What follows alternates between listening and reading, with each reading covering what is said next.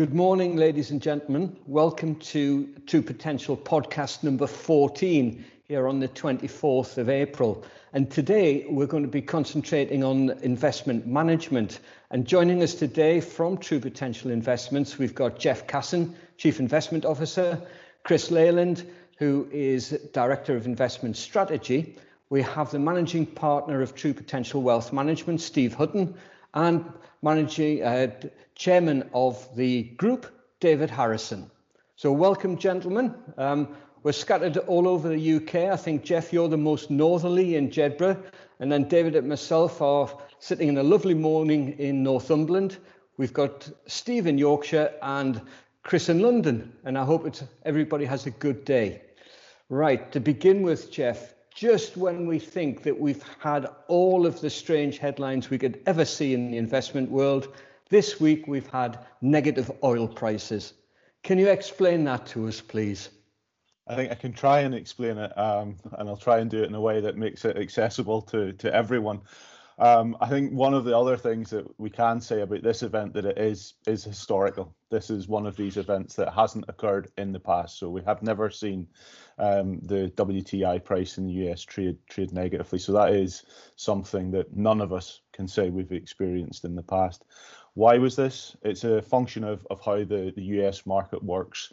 Um, we've two oil benchmarks that we are all familiar with, West Texas, um, primarily a US benchmark, and then in, in the rest of the global markets, we have uh, Brent as, as the pricing benchmark. That's important because Brent contracts in the futures market, they settle in cash. Uh, that contrasts with the WTI market in the US, which settles in physical oil. So effectively, you have to take delivery of the oil um, when that contract expires, or else you roll the contract to to the forward month. What happened on um, Monday and Tuesday of this week? Contracts for delivery in May were expiring. People didn't want to take delivery. Um, so they were wanting to get out of those contracts and they were accepting negative prices um, to, to, to exit their contract, which seems a bizarre thing for, for us to be talking about that a financial asset can trade with a negative price. But that comes from the function of how the, the futures market works. Oil prices are priced off off the oil futures. So that technical reason is the, the reason that we saw the oil price fall to minus 37 spot 63 per barrel. But then subsequently we've seen that that that price rebound um, close to, to $20 a barrel for, for WTI. And that's as we've moved on to the, the forward month. So thinking about the pricing for June. So a, a, technical reason as to why that's the case. I think the bigger aspect that we all need to think about here is storage capacity and why those people that then were willing to exit uh, the market, they didn't want to take physical delivery. They'd nowhere to store it. So the main storage facility in the, the US is in Cushing, Oklahoma. And what we have seen over the past three or four weeks is the inventory levels there have continued to build. And close to that facility is close to 80 to 85% of at capacity. That does mean that storage is, is at a real premium. Um, we've seen people storing oil on tankers. Pipelines are relatively full, and that's because there's there's no real demand at the end of the day. We know where flight volumes are. We're all sitting at home. Um, there's no travel to and from work. That's all having an impact on demand. The positive and the other side is is just what it means for for us as consumers. Um, going forward, um, once things start to return to, to normal, I suppose, in inverted commas, um, the price of petrol will be cheaper. Um, the price of my heating oil has has definitely been cheaper um, given that you know this week the the order that we placed was at a near 50% discount to where it was just eight weeks ago. So that that's a positive. That will help consumers. It will help corporates. Um, but it's not doesn't mean, unfortunately, that we may not that we might see prices trade negatively again as we roll forward to the end of May when the June contract comes for expiry, particularly if storage facilities in in North America remain relatively full hopefully that that helps explain that a little bit. I think we've also put out, an, or we will be sorry, putting out uh, an article later on today, which will will help with that. Thanks, Jeff. And I saw David uh, perk up a little bit there when we're talking about the price of um, heating oil. Uh, David, I think also you've you've got a, a story about Cushing in Oklahoma.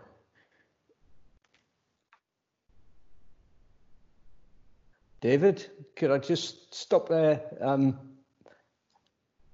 it's been one of those days. so, talk about negative oil prices, negative IQ at the moment.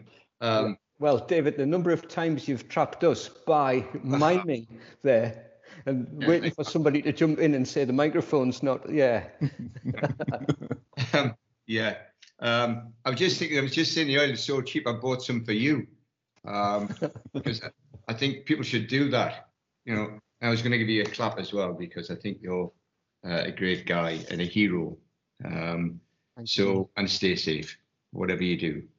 Um, the the it yes, Oklahoma. I don't know if anybody's ever been there. Hardly anybody ever goes there. When I tell my American friends I'm going to Oklahoma, look as, as if I'm mad. You know, you normally only go there to go to jail. Um, or something. They have all sorts of institutions in Oklahoma. It's uh, um, including my mother's buried there. My mother lived there and was buried there. So um, Sally and I went to uh, find her grave. Um, and what I can remember about that, not just Cushing, the, the, the Oklahoma is a, funny state. It could be a cowboy state, but it's also had a lot of coal in its time, had a lot of shale oil, and they're's huge, huge storage facilities there for oil. And as uh, Jeff alluded to, there full up. Um, but I, will just tell you this: I, I, spent all day looking for a grave. Right, only mad people um, would do that. We did, but the problem was the heat. They, they, still measure things in Fahrenheit. You know, that's that's the kind of people they are.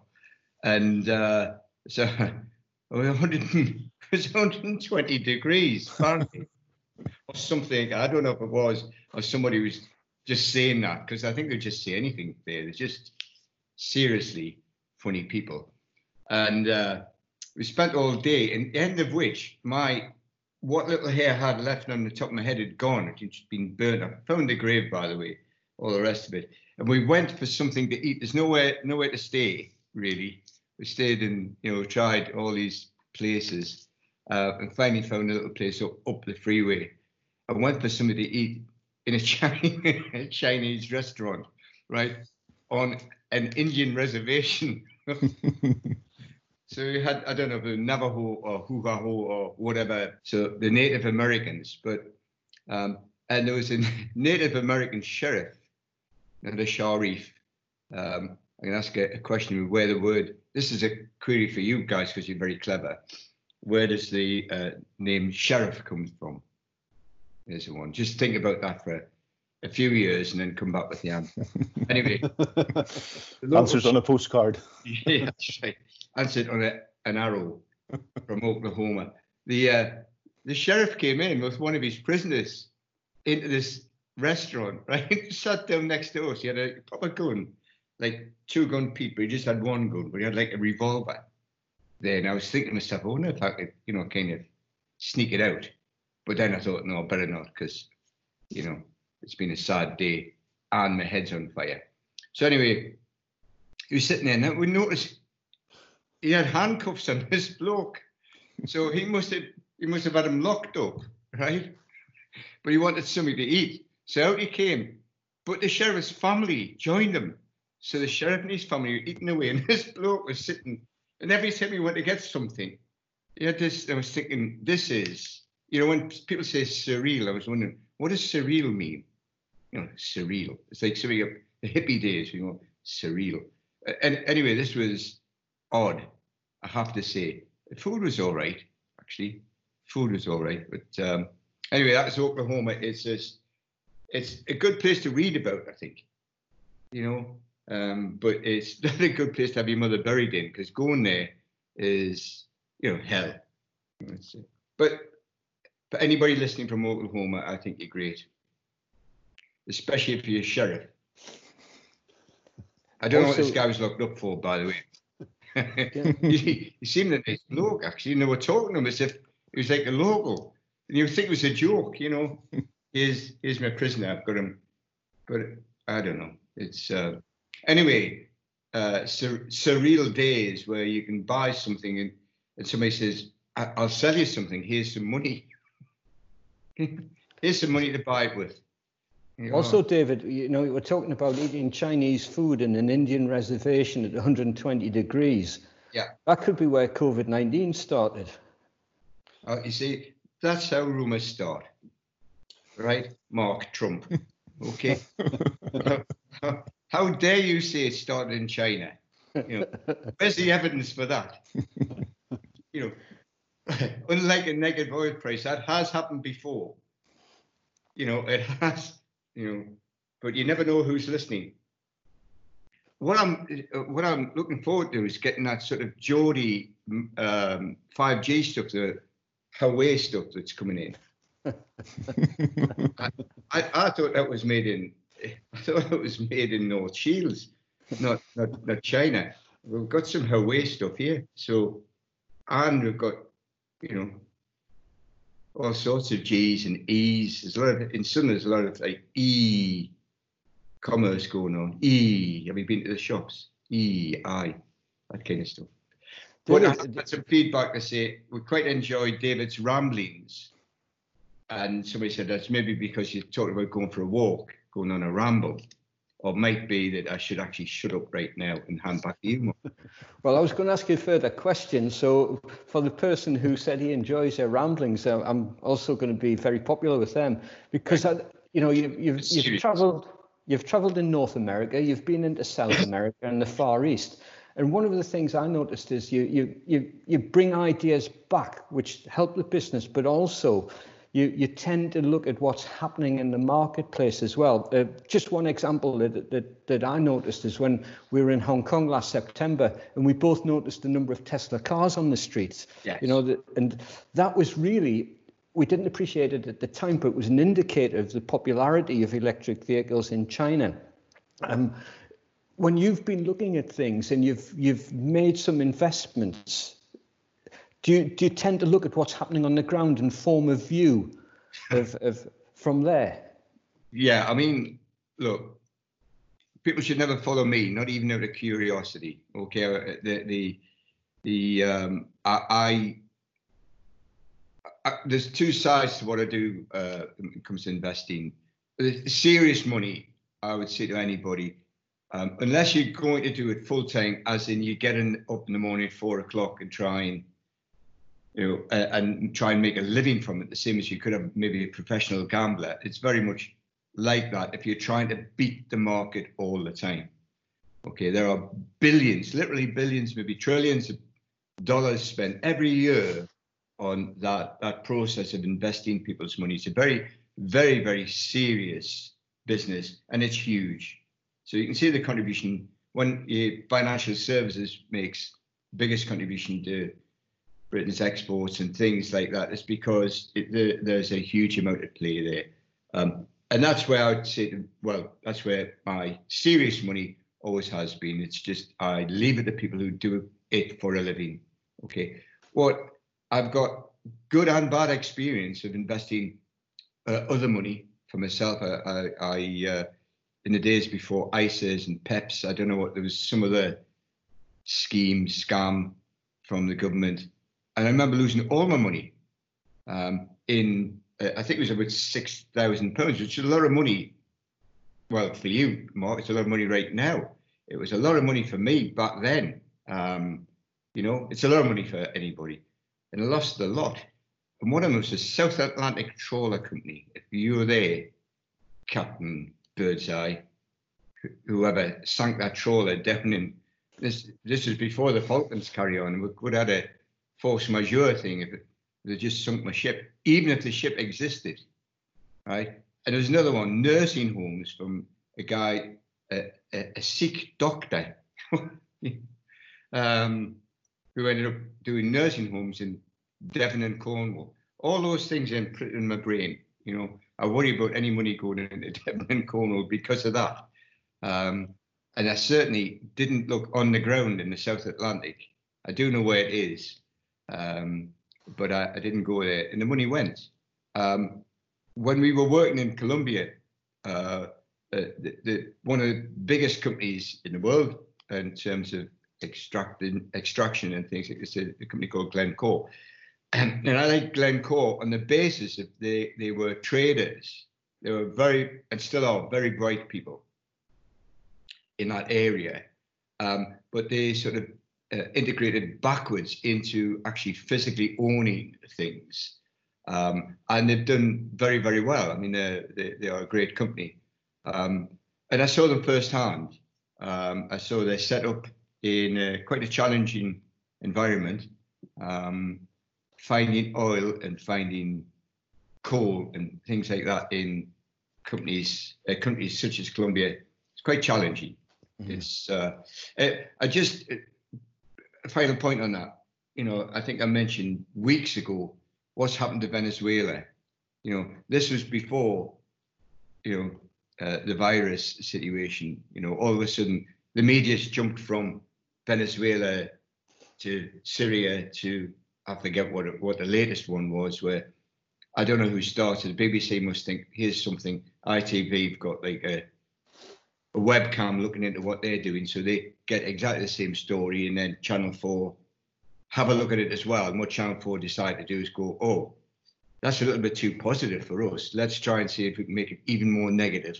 I'll get a lanky bloke with silly socks on to argue and and shout at people, you know, like a bad-tempered lanky bloke, you know, where no, in normal situation you just say, hey, shut up you know, I'm just trying to have a conversation for you. I'm trying to give you some information, not for you, but for but for your readers. So I, I think that you know when you I don't even know what I was talking about there. That was a ramble. I can you know that was a so I just did that on purpose to let you see what a ram what a real rambling looks like. You are rambling in Venezuela. In Venezuela, Venezuela is still there, right? Uh, probably more. I've got no great love for Venezuela or Colombia. One of my, you know, Nick, we we got him to come out to Colombia once, and he thought he'd go the cheap way, buy a Caracas and places like that.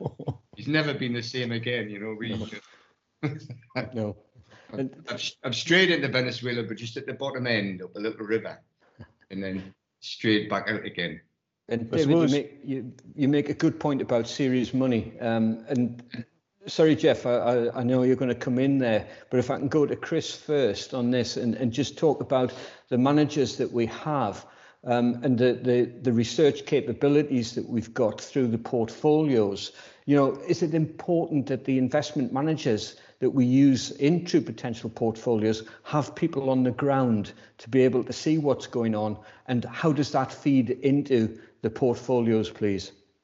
Yeah, Mark, I think it's it's a really important point.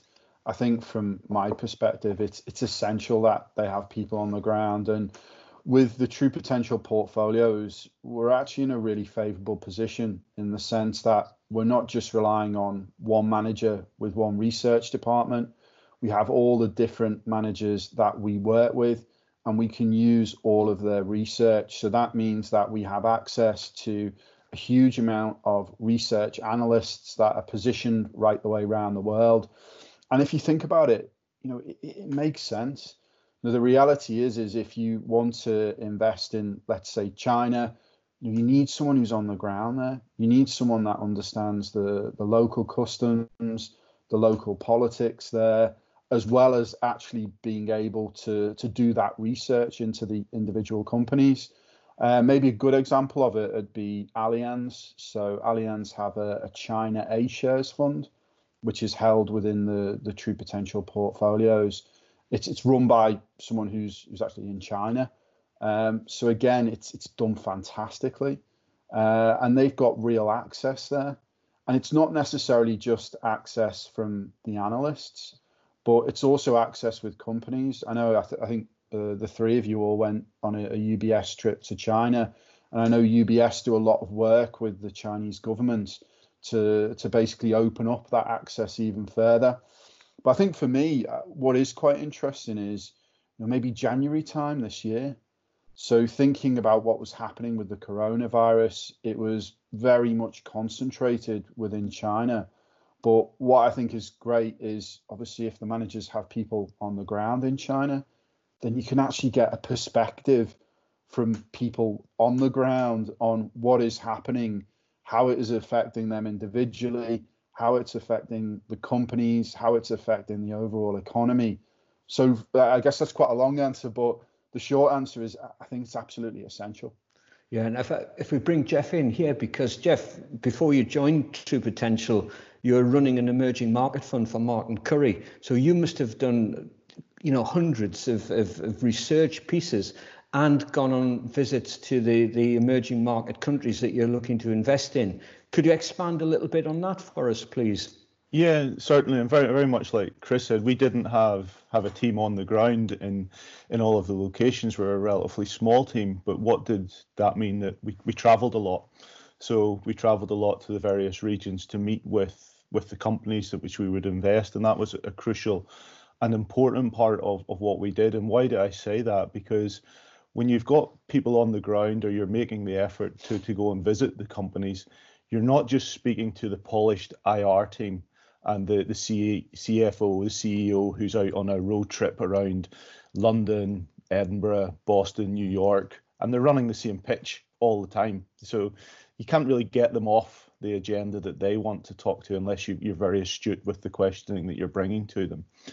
When you go and meet companies, you want to actually meet some of the operating staff, and that's what the likes of the the Allianz team are able to do in China by getting an insight from those that are actually running the business and delivering on it, you get an insight into well, is actually what I'm hearing from the CEO, the CFO really correct? You get a bit of an insight into some of the challenges that they may or may not be having.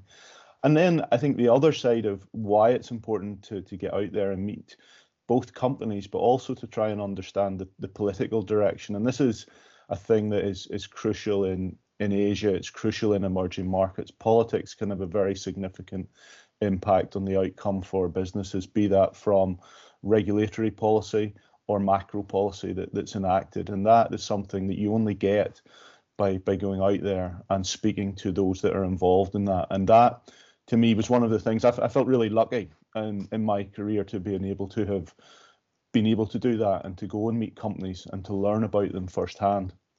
And that's now what we're harnessing through the, the network of, of of investment partners that we work with. And it's those local insights that are driving the active decisions that are being made within the, the portfolios today. So that that's really important and something that we are able to harness for our clients and deliver that into the portfolios. Yeah, thank you. Uh, Steve, um, looking from the true potential wealth management point of view and and clients, what are you hearing from people in the field in the UK, the end investors that were, were, were privileged to look after their money? Hi, everybody. Morning, everybody. Um, that's an interesting question, Mark, because I have grown up uh, in my career in in the distribution of investments. So I've been, you know, very lucky to have listened to a lot of investment uh, professionals speak over the years.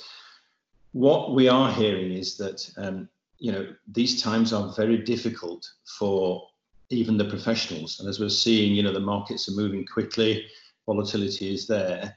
But it seems absolutely that we should communicate the message that, as David has said, and, you, and you've all said, make sure you're putting your trust in the professionals. Do not try DIY investing, everybody, because you will absolutely get your fingers burnt in these markets. You will in any markets these days, they're a lot quicker. I, I started in investment markets in 1983, and if you excuse my uh, terminology, there's, there's always been a lot of BS bingo um, in investment parlance. You know, you used to get sell in May and go away. Um, you know, and I used to hear investment managers talking about when black cab drivers in London started talking about investments, it was time to sell. Uh, you know, we had Mrs. Thatcher saying, "You'll never book the market." Um, all this is, you know, is is sort of misleading in effect. In, in effect, that you shouldn't ever, unless you are a professional, as David has said, try and make your own decisions in the investment market. What we're hearing back from our advisors, and I would please if there's clients listening as well, which there are, and advisors, communicate with each other. It's a great time to, to make sure you're talking as you are to your loved ones, talk to your advisors, talk to your clients. Because when you hear things in the press about certain investment opportunities, certain investment types, it's time to consult the professionals before you make a decision on it. And what you should remember, everybody, is as well that you know taking your money out uh, of your you know your set goal plan and putting it into cash, for example, is an investment decision. that, that's not some kind of, you know, oh, I've, I've, got out of investments. No, investing in cash is exactly that. You're making an investment decision by taking your money out of your of your plan. So give give your money to the professionals. And don't forget, everybody, we we offer discretionary asset management in true potential investments, which is an overlay. And what I would say here before I waffle on is that what we often see is large companies look after large companies. So the beauty of having our discretionary asset managers, Jeff and Chris and you, Mark, and the team, they keep these big companies honest. So when a big company tries to do something that might, in our opinion, be to the detriment of our clients, we hold them out on it. We call them out and say, why are you doing it? We want you to stay within these risk parameters. We have a tried and tested path that our clients are set upon. And also, you know, it, it just stops them putting their company before our clients. And I think this is working really well for us at the. Yeah, could, I, could I maybe just build on that ever so slightly, Stephen? One of the, the things that just touches to the, the oil market um, and the oil ETFs um, over the past number of weeks have seen quite a significant inflow of people trying to, to call the bottom of, of the oil market. And one of the challenges that that has caused, particularly in the US, because these oil ETFs use the futures market to price, they've actually had quite a significant value loss as, as a result of the roll of the, the futures contracts from May when they were trading negatively to a positive contract in um, the June price. And that has resulted in people losing quite a significant amount of capital in some of the, the US ETFs. I think the other thing that I just wanted to, to highlight there is that not all ETFs are, are created equal in that regard. And some people who have really thought they can call the bottom have been using some of the levered ETFs.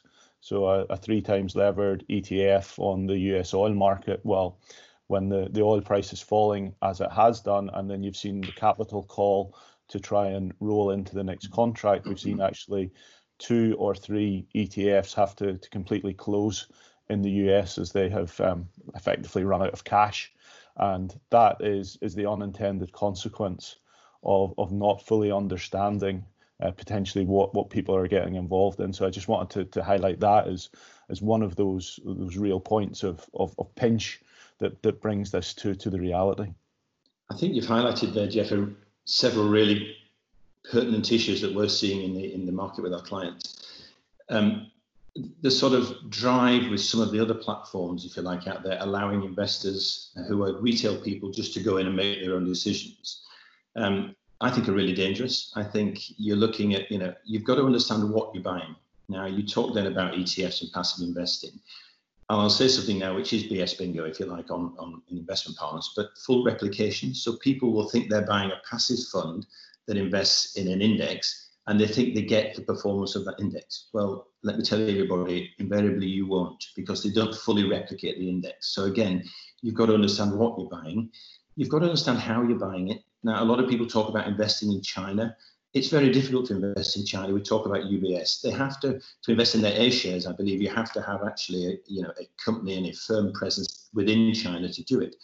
Um, timing, everybody, you'll never time the market. And if you're trying to do it in retail funds, you've got to leave it to the professionals because if you're buying a fund, the pricing will be delayed by one or two days. So you're missing any kind of timing advantage you think you're getting.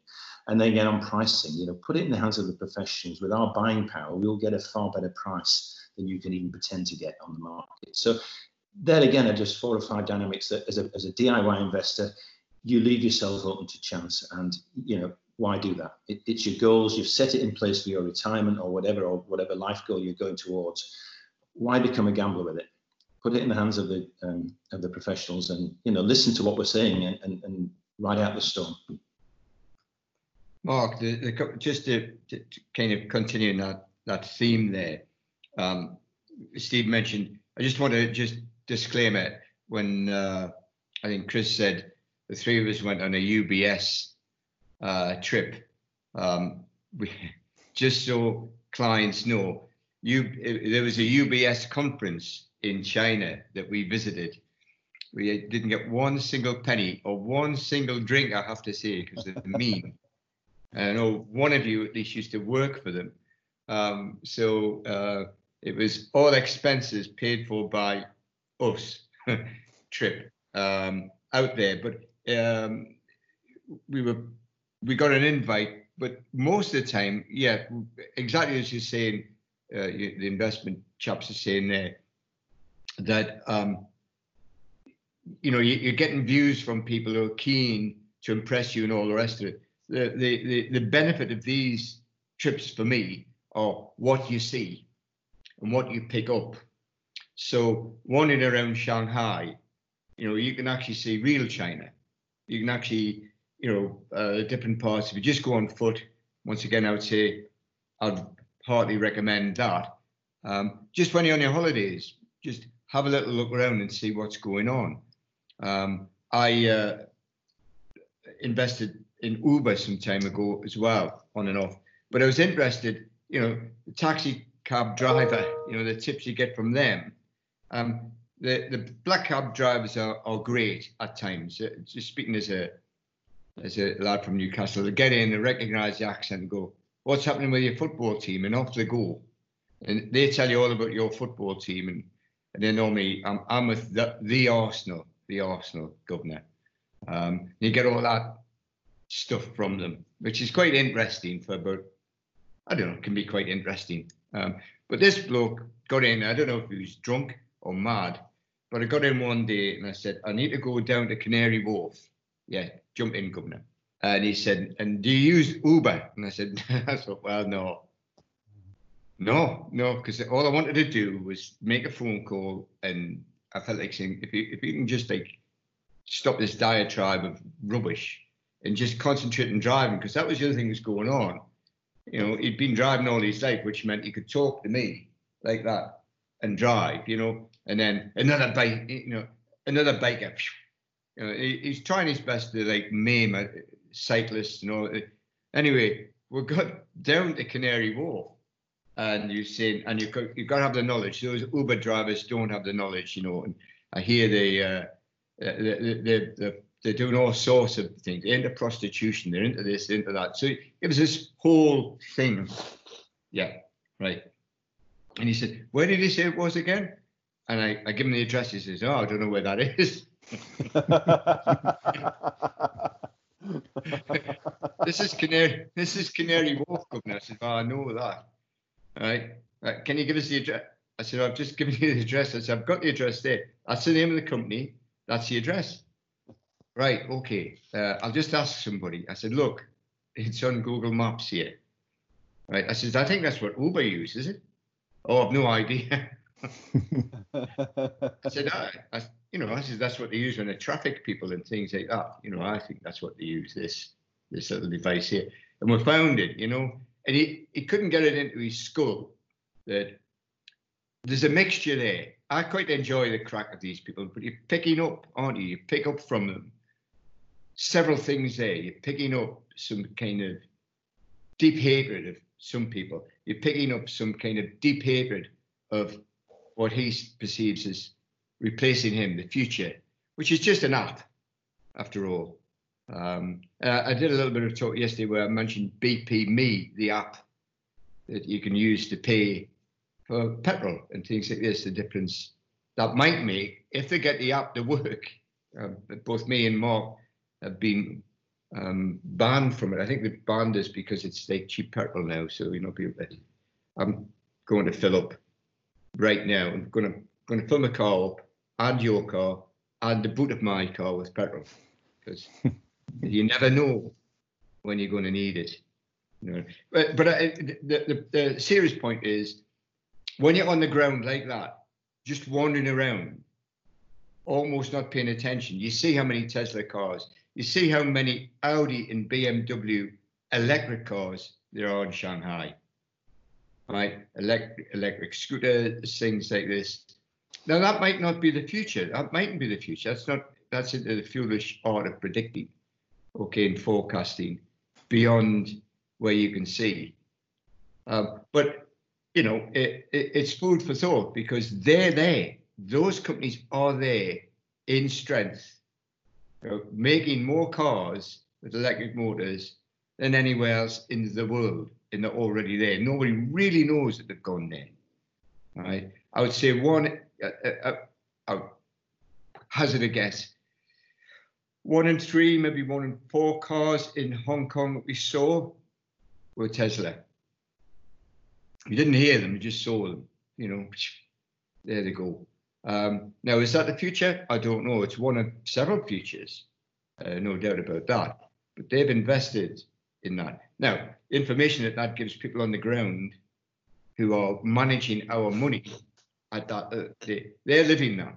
There, there was a, a, company called Luckin, Luckin Coffee, Luckin Coffee, uh, L-U-C-K-I-N, Luckin Coffee. Because uh, we were joking, going, come on, let's go and have a cup of Luckin Coffee, you know, ha ha ha like that, like foolish, like foolish grown-ups. Um, but they were opening a store, right? One, uh, three stores a day currently, three new outlets in China every single day. So they're not now at the moment. They they're they're you know on I don't know what they're doing at the moment. Nobody's. David, it's an interesting one that that that coffee company at the minute because, as you say, they're they're they're not really doing anything, and the reason that they're they're a bit curtailed at the moment is that there's there's a slight investigation into whether they they were actually opening those three coffee stores as they were telling us. So um, or they were telling everybody at that point in time. So I think being on the ground actually allowed us to see that there was a lot of these coffee stores starting to to come around the place, but actually were they just in in one vicinity. Um, so I thought that was was quite an interesting story that you know it just lets you, lets you see where where they are. Um, but then somebody else with with their boots in the ground is is out analysing this in in further detail and and querying them, and only doing that by having people on the ground. Absolutely, Jeff. When we were when we were um, selling a previous company, what um, and of course, the City of London is there, but the people that we were interested in buying, we put uh, livery, our own livery, on two taxis, right? Two black cabs, and we made both them bright green cabs with a, a name on the side of it. Um, and uh, we went to see some people, and they said, "Oh, let's go for lunch," you know, which they do in London. And uh, we went out, and one of these taxis pulled up with our name on the side. And we got in and drove away. And the bloke said, How much did you pay for that to happen? And we actually hadn't. just a coincidence. And as we're driving along, there's another one come the other way, you know. And he kind of looked at us, and I felt as though I'd planned that, but I hadn't. But he thought I had, mm. you know. And there's a bit of that goes on at those at those dues that we were at with UBS where, where the analyst was saying China is great and this is what's happening because they also cited uh, that lot from Seattle, the other coffee company, the big one. Um, I hate all those Starbucks. Starbucks. Yeah, I mean, it's a cup of coffee. Get over yourselves. You know, um, skinny latte, all sorts of don't get us started. But anyway, also in there, you could just go and have a free cup of coffee, just to a filter coffee, just go like that. Or you could stand in the queue with all the rest of the foods. No one, they all had their own little cups, you know, um, and they'd go and get a special coffee, you know, and they paid money for that. Whereas we just got the free coffee, which is probably, I don't know, probably the same people making it. I think it comes from the same coffee tree. Is coffee grown on trees? That's a question as well. It's it's coffee grown under the ground up on trees. There you go. David, um, one of the things that we've been doing with the, the True Potential staff over the lockdown period has been asking them about um, the Netflix shows that they're watching. You know, what what are you watching at the moment? Um, uh, so a really good violent thing last night, Gangs of London. Yeah. It had people in it. They had that taxi driver in there.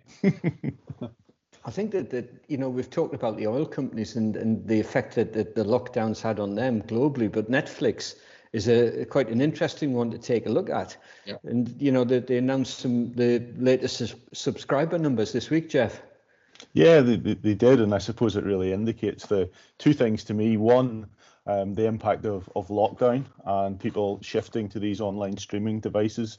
Um, so, what did they, they report during the week? That subscriber numbers had increased by 14 million.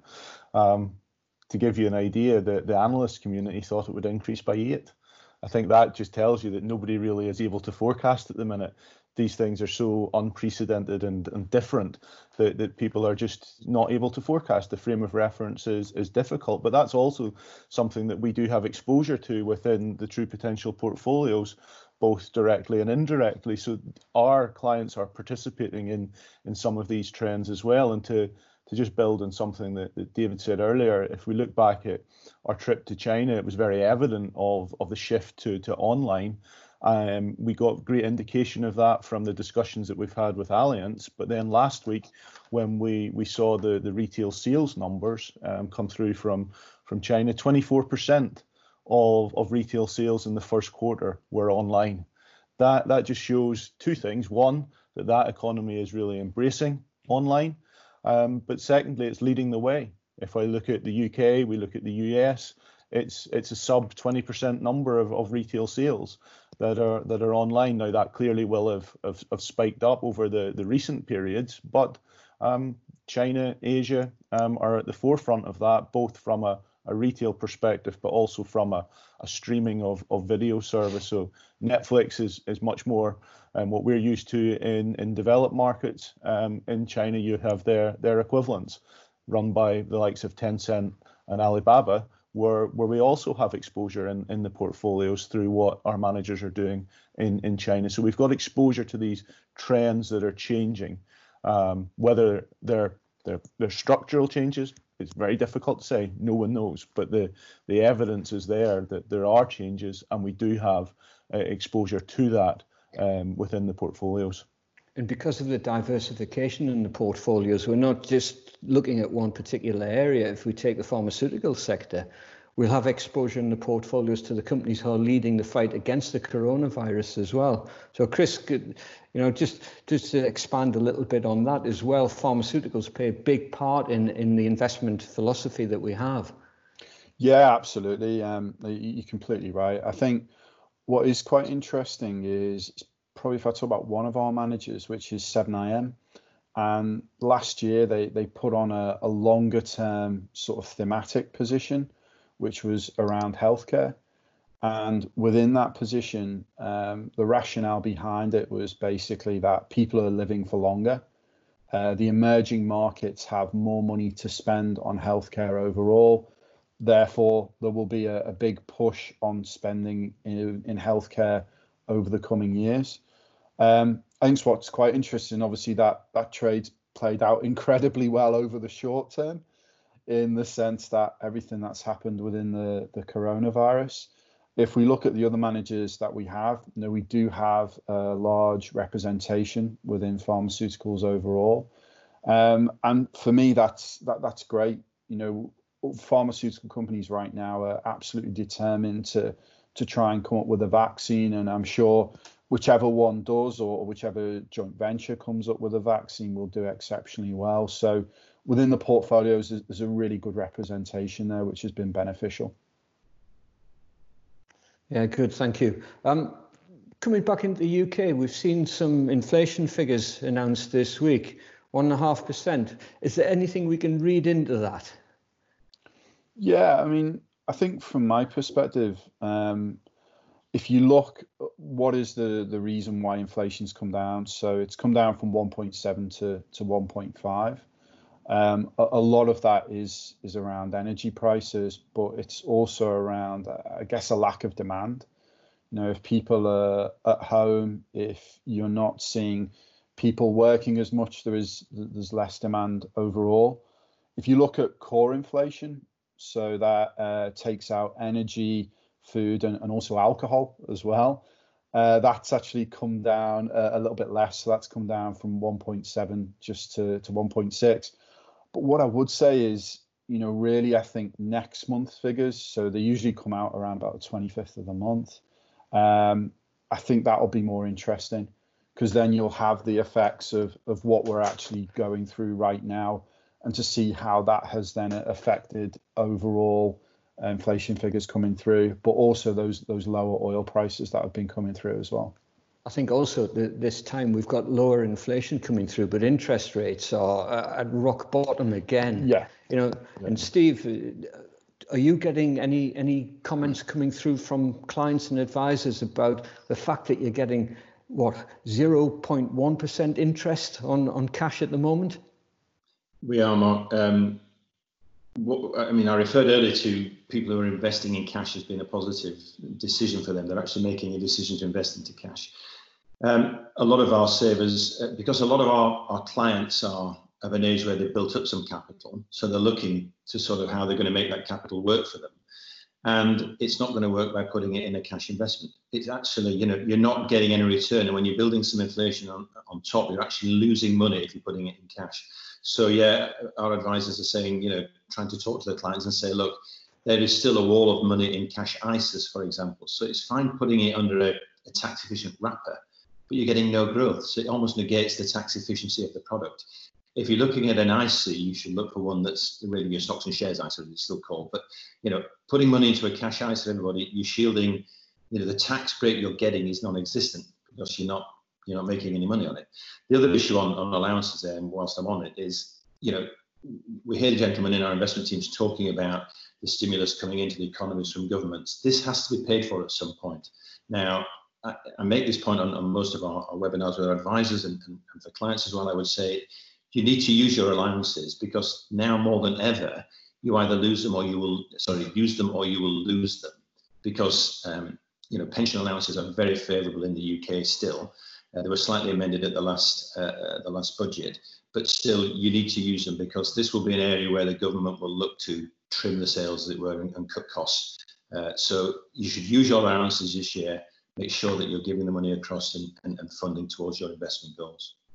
Just to add to that, Mark, I think one of the things, as, as Chris has alluded to there, that yes, inflation is is low today, but that's not to say that that it remains low um, going forward. And I think uh, you know even doing shopping at, at this point in time, you're starting to see some foodstuffs uh, inflation start to be evident there. And that probably is one of those areas where inflation can pick up relatively sharply, given the, the, the changes that we've seen, um, given the, the, the, lockdowns that are in place and the challenges that that's presenting, particularly as it relates to fresh produce.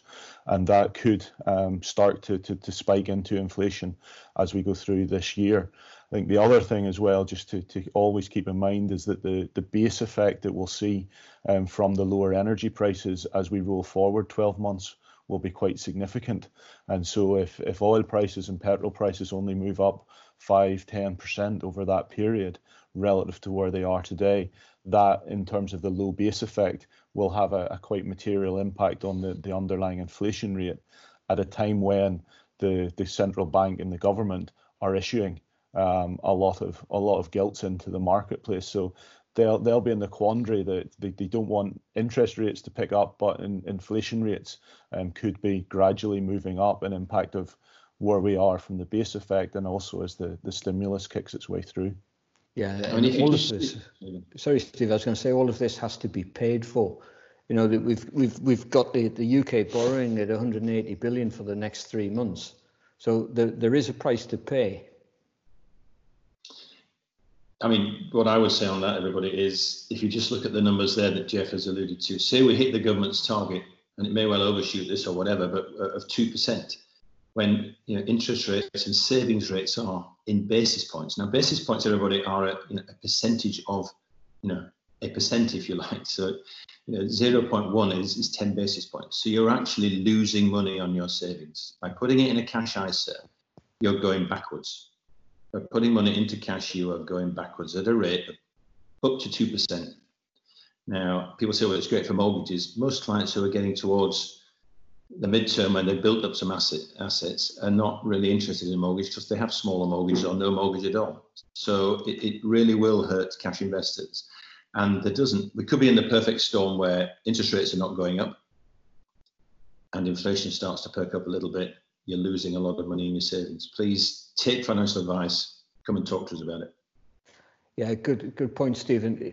You know, for us, when when we've been seeing from the investment side such huge swings in markets each day, there's been a relative calm and a return to normal trading over the last couple of days, where you've seen what we term as basis points increases but that is the, the, the, the leveling out of volatility, Jeff, has been seen in, in most major markets over the, the course of this week.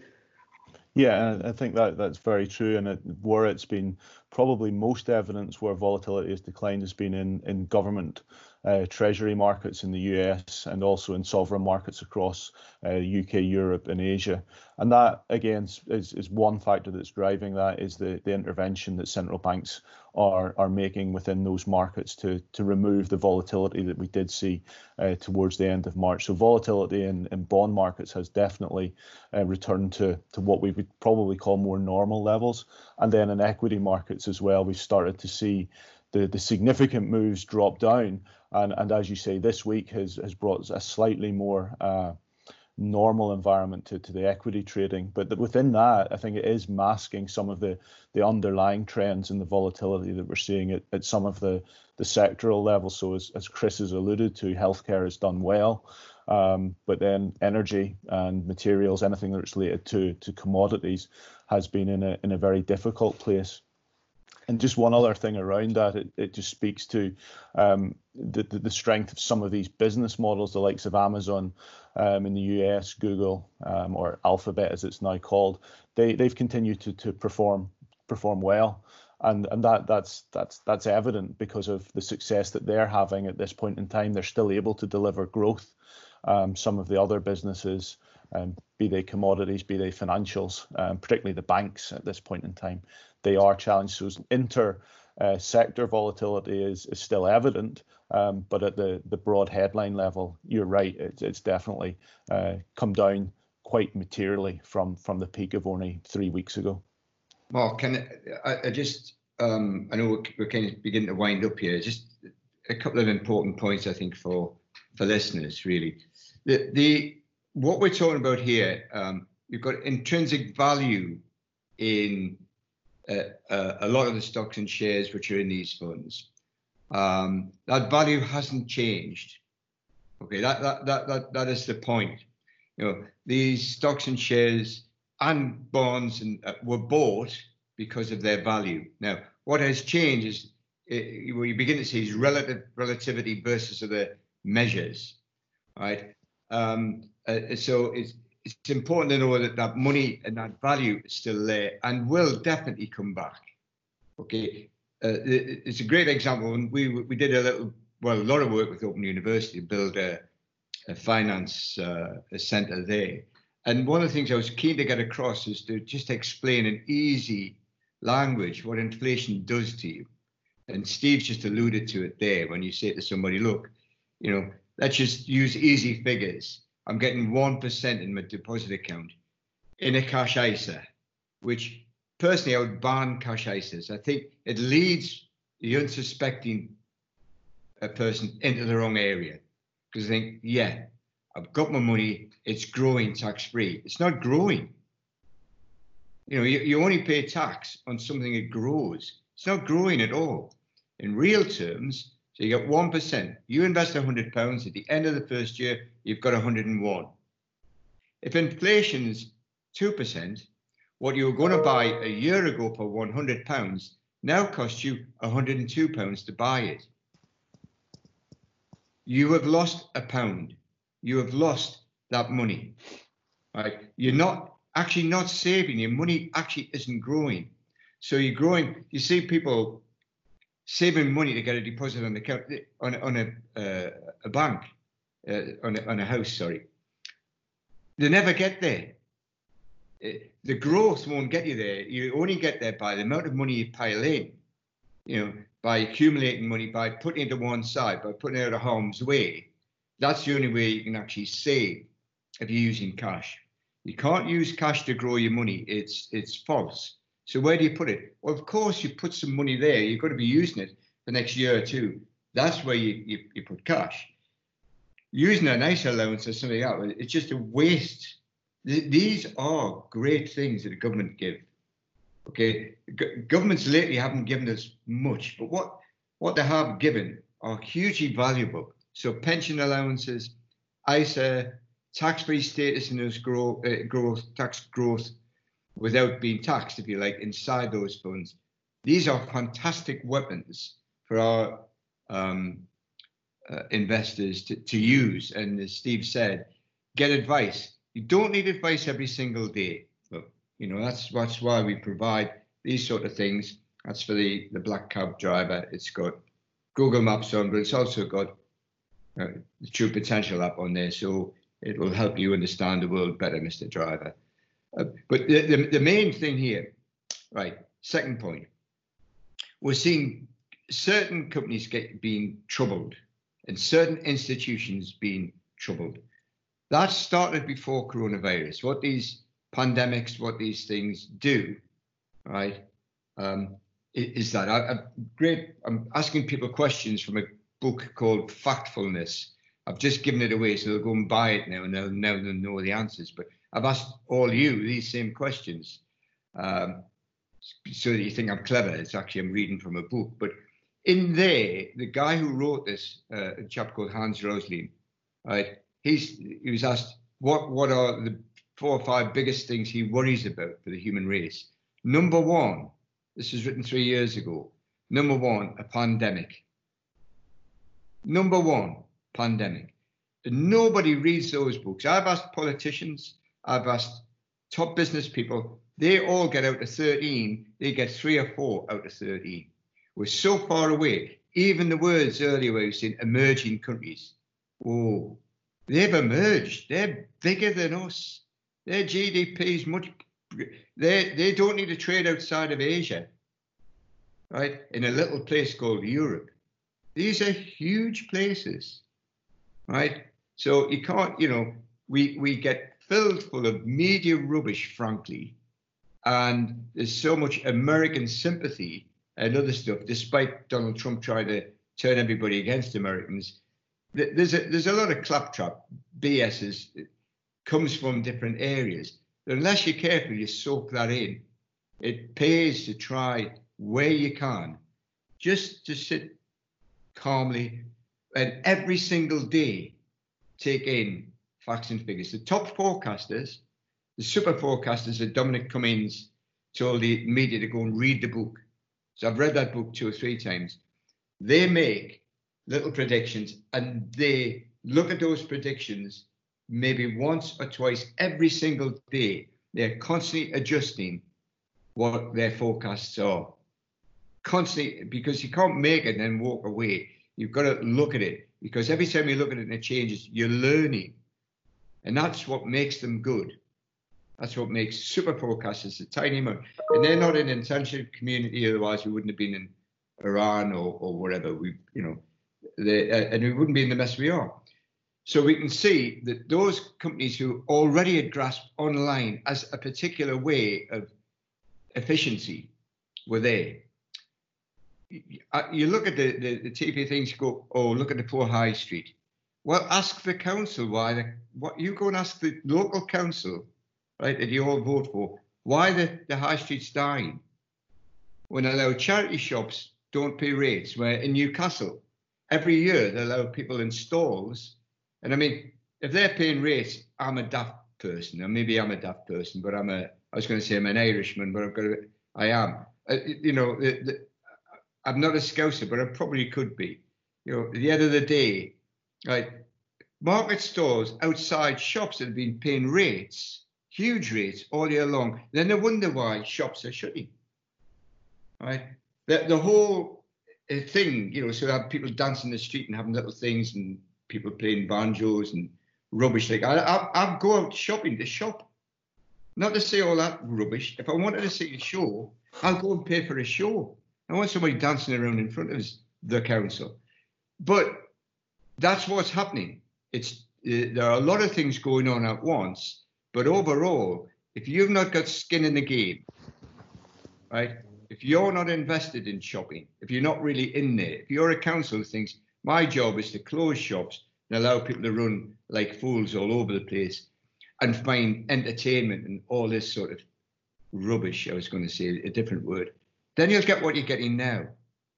And and the answer actually is for me, Apple are right. What Apple have got is a showroom what what if we had a a financial services thing, we've got a showroom at Newburn. Our clients are happy to go there. You can come in, you can wander around. We don't have single offices, we don't have separate offices. Why would you have a separate office from the people you're working with? what's going on there. I mean, I want to talk about somebody, I go like that and whisper about them. Right? I don't need to go in a different room to talk about them. If I don't like somebody, I sack them. Right? That, as simple as that. If they're not working, and that showroom concept is what Apple actually, apart from anything, pioneered. You can go in there, you can play with it, you can try it out, you can talk to the geek that sidles up to you uh, with it, but they're using the same stuff. They're ordering using the same stuff. They're using their own gear, right? And that's the difference. You only know if something works when you use it. We are invested in these funds ourselves, right? So we know, I know if the thing's going up or down before anybody else. Hopefully not before, not not before Chris and Jeff, but certainly know pretty quickly. Uh, well, probably know at the same time as them. It comes through live there and then. So for me, the mixture, this is nothing, this is horrible what's going on, you know, horrible. Um, and, and it's very difficult to explain that some of these deaths would have occurred in any case. That's that's not ever going to be a message anybody right now is ever going to listen to. They've lost the mum, the dads, whatever. It's just awful, right? But at the end of the day, we will come out of this. And the companies which come out fastest will be the ones who were better going in. You know, if it was already going on, if you already had a way of working that can survive this, but actually, as with Amazon, they'll come out much stronger. Yeah, they they, they will come out much stronger. Um, we, you know, and I know it's not a popular thing. Personally, I I wouldn't tax them. but there you go. I'm a little bit. I'm getting a bit political. I wouldn't. I wouldn't pay tax anybody corporation tax. It just stops them working here and employing people and providing jobs. But there you go. There's a there's a all all my uh, left wing listeners will go, oh, you know, typical. But it's not. I mean, I, I you know I'm talking about um, I, I pay my taxes. That's it. I pay your taxes as well. I pay everybody's taxes. But I invest in oil. David, true potential are going to come out of this stronger because of the way we've adopted over the, the, the last couple of months. And, you know, we, we, we, would, have, we would have already, uh, uh, we could do without more. We, we could do without all this, frankly. Um, but, you know, we will, uh, and we will come out of this. Well, we have already come out of this stronger. Um, that, that's we've found new ways of working. We've found new methods and processes which are hugely more efficient um, because we've been forced to. And you could ask the question, why didn't we do it in the first place? Well, we're like anyway. I wouldn't say we're lazy, but we're just normal people. You know, um, you you know, if you if you want to see the, the the sort of motivation at work, ask somebody to walk across the road and time them. So they walk across the road, normally go there on the other side, there's a prize, walk across that road. And they walk across the road and it takes them three, sec- four seconds, five seconds. They walk across the road and the bus comes, they cross there in two seconds. When, when something happens like that, it's amazing what he can do. Or not. it takes two seconds or nothing because you're dead. That's it. but if you survive that, if you survive that crisis, you've found that you can actually sprint, you know, or, or you can leap, or you can scream, or you can die. And this is this is what's going on right now. Firms and people are becoming either fragile, uh, or becoming more resilient, or they're becoming anti-fragile, which means they actually um, gain from this. And it, that's not a horrible thing. That's not being morally reprehensible. You, you will in any case. You would, or you know, people. Amazon would have done better in any case as a business model, yeah. and Apple uh, uh, and, and the rest of them. They they will do well. And our our job is to pick the managers who've got the brains to do that, and our job is to spread that across all of these things so that we will get something wrong and we'll get something right. And then balance out and you'll get the sort of results that we're getting right now you know which is i wish i'd bought at the bottom. I wish i had some money left. I'd be like everybody else i'm talking to. I, I, would only found some money when I could have called the bottom. But um, and part of what we've been doing is is um, advisor uh, webinars, and I know Jeff and Chris have to leave us now to go. We've got about 400 advisors who are waiting for to listen to what they're going to say about uh, the portfolios and about investment. So, gentlemen, feel free to to um, to log off, and um, we'll wind up the this morning's webinar without you. Okay, okay thank you very much. Thanks, guys. Bye. Good to see everybody. No, David, you're absolutely right what you're saying. And we, we built the portfolios on diversification. That's getting a wide spread of investment, picking the winners and, and picking the professionals amongst the teams that we have to, to run money for us. You know, Steve was part of this at UBS. We've got a very good investment team in Newcastle, and we've got the best managers around the world managing money for us, which feed into the portfolios. So it's it's diversification will see us through this. It's had the results so far, um, and it will continue to be the place to invest. Cash isn't an alternative. We've already discussed that this morning. Everybody needs to use the tax allowances that they have in the UK. Look beyond the next few weeks and months. Steve, thank you for your time this morning. Pleasure. Nice to join the podcast. David, as always, thanks, Mark. Thank you. And we'll speak again in an hour. Yeah, uh, we will. I'll, I'll send you that oil. Thank you very much. Thanks, everyone, for watching podcast on the 24th of April. Uh, have a good day. Have a pleasant weekend, everybody. Bye bye. Thank you.